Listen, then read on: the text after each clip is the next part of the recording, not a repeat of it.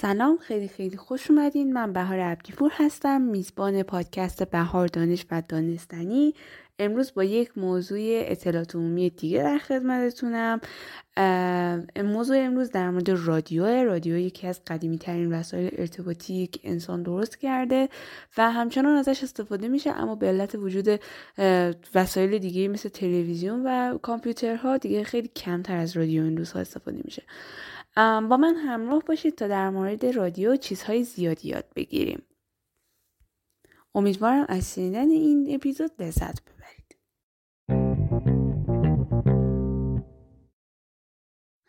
رادیو به سامانی یا دستگاه گفته میشه که صدا، پیام یا در حالت کلی یک سیگنال رو به وسیله امواج رادیویی منتقل می‌کنه. امواج الکترومغناطیسی که در رادیو از اونها استفاده میشه می‌تونن از هوا و خلا رد بشن. امواج الکترومغناطیسی یا به طور مستقیم یا از راه بازتاب یا پخش از محیط که همون هوا یا خلاه عبور می‌کنه. شدت امواج الکترومغناطیسی با افزایش فاصله از منبع انتشار کم میشه و در بعضی موارد هم انرژی اونا توسط محیط انتشار جذب میشه مثل جذب امواج مایکروویو توسط قطرات باران. پارازیت عموما موج منتشر شده رو دچار تغییر می‌کنه. این تداخل الکترومغناطیسی از سوی منابع طبیعی مثلا در هنگام رعد و برق یا منابع مصنوعی مثل فرستنده ها و انتشار دهنده های ناگهانی ناشی میشه. همچنین در گیرنده نویز تولید میشه. نویز رو نباید با پارازیت اشتباه بدونیم. اشتباه بگیریم در واقع. اگر توان نویز یا تداخل به اندازه کافی زیاد باشه سیگنال مورد نظر ما که همون امواج الکترومغناطیسیه دیگه قابل تشخیص و آشکارسازی نیستن. این موضوع اساسا باعث محدود شدن گستره ارتباطات رادیویی میشه و ازش در حکومت های محدود کننده برای سانسور استفاده می‌کنن.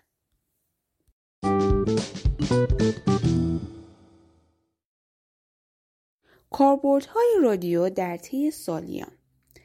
از اولین کاربردهای رادیو فرستادن پیغام ها برای ناوگان های دریایی به صورت تلگراف با استفاده از کد مورس بین کشتی, های و کشتی ها و زمین بوده و اولین استفاده کننده ها شامل تفنگداران و ناوهای دریایی ژاپن و روسیه در طول جنگ تسوشیما در 1905 بوده.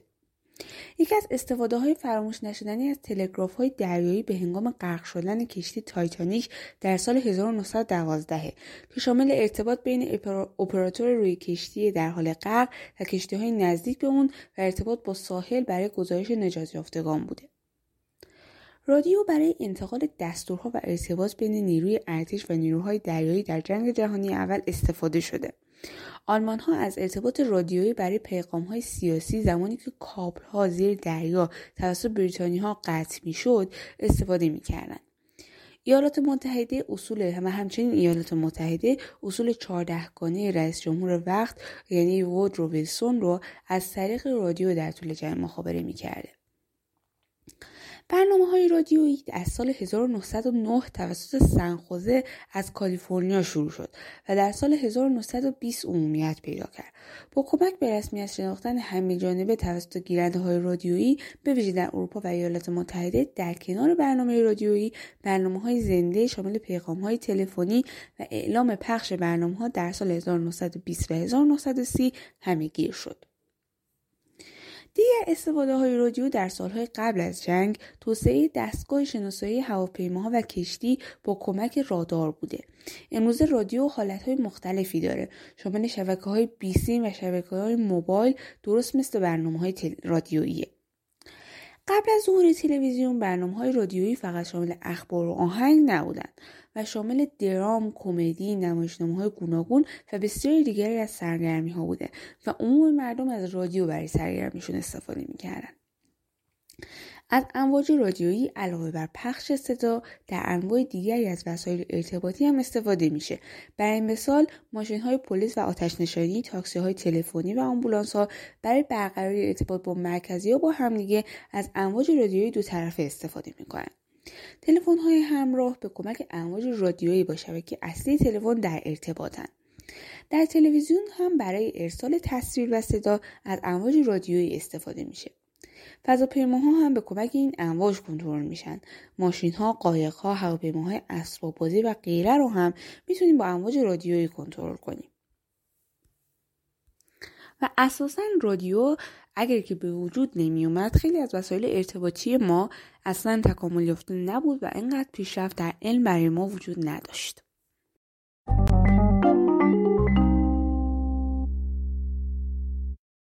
تصورات غلط در مورد رادیو.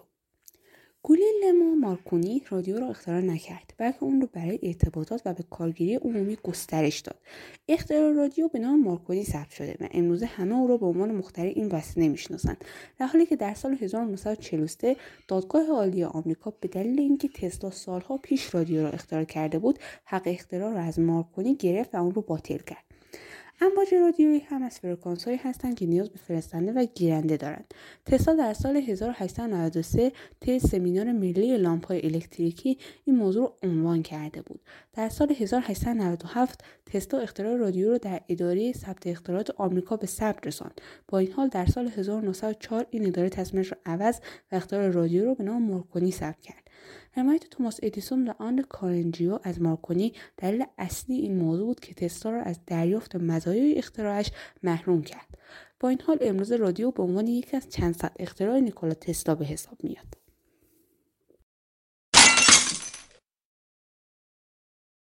اجزای رادیو فرستنده شامل یک منبع سیگنال یا oscillator که موج حامل با فرکانس معینی تولید می‌کنه و نیز فرایندی برای تغییر بعضی از خصوصیات موج حامل تولید شده مثل دامنه فرکانس فاز یا ترکیبی از اینها بر اساس اطلاعات صدا تصویر و غیر است.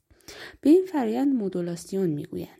فرستنده موج حامل مدل شده را پس از تقویت به آنتن میده که اون رو به یک موج الکترومغناطیسی تبدیل کنه که می‌تونه از هوا و خلا عبور کنه.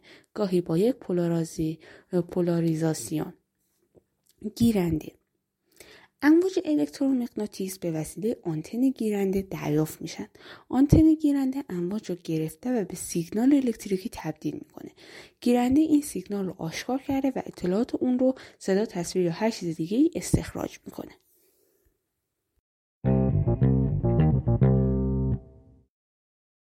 خب یک اپیزود دیگه تموم شد. خیلی خوشحالم که امروز در خدمتتون بودم و امیدوارم که از این اپیزود لذت برده باشین. باز هم این اپیزود کوتاه شد و خب به نظر من چون که موضوع ها جالب هستن همین که اپیزود کوتاه واقعا خودشم باز هم قشنگی به نظرم. ولی خب امیدوارم که اگه که به مزاقتون خوش نیومد. یه ذره بیشتر صبر کنید من اپیزودهای طولانی هم می‌ذارم. فعلا نمی‌تونم خیلی اپیزودهای طولانی تولید کنم. ولی خب در هر صورت دوستم ندارم که شما از من ناراضی باشید و خب باید اپیزودها رو پشت هم بذارم با یه برنامه مشخص. پس امیدوارم در آینده خیلی نزدیک با یک اپیزود بلندتر باهاتون همراه باشم. و خیلی ممنون که من دنبال می‌کنین. خیلی دوستتون دارم. مراقب خودتون باشین و خدا نگهدار.